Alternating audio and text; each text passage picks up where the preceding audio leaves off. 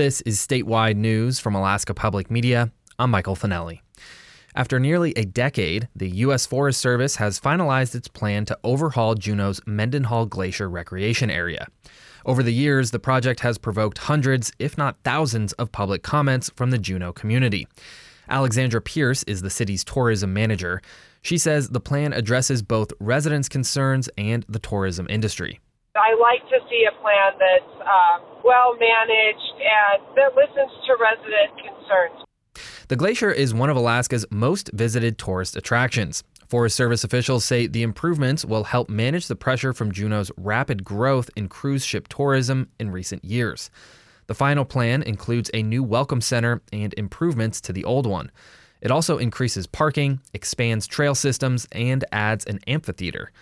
As more and more visitors have been coming to the glacier over the years, the glacier has been moving farther away, a process that's accelerating due to climate change.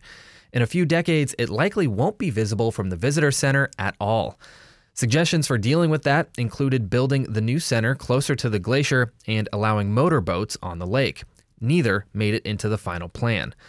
Pierce says that listening to residents' concerns about overcrowding while knowing that tourism will keep growing makes managing the area a constant balancing act.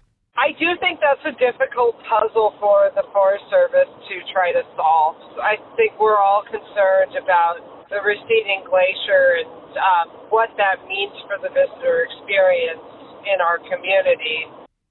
Rather than making drastic changes to get people closer to the glacier, the Forest Service opted to address more pressing needs like overcrowding, restrooms, and the aging visitor center. And the Petersburg Borough Assembly voted unanimously in support of a new state bill that would tighten residency requirements for hunting, trapping, and sport fishing. House Bill 201 was pre filed for the upcoming session of the Alaska legislature.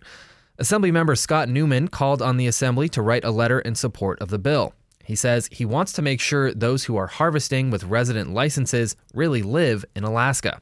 People can leave the state and still claim residency and still and come back enjoy the benefits of being a resident of Alaska, even if they're gone for an undetermined amount of time.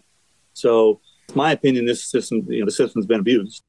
The bill would align the requirements for a resident hunting, trapping, or sport fishing license with the requirements to receive a permanent fund dividend, or PFD. There is no minimum yearly requirement for a resident hunting, trapping, or fishing license in Alaska. This is Alaska Public Media.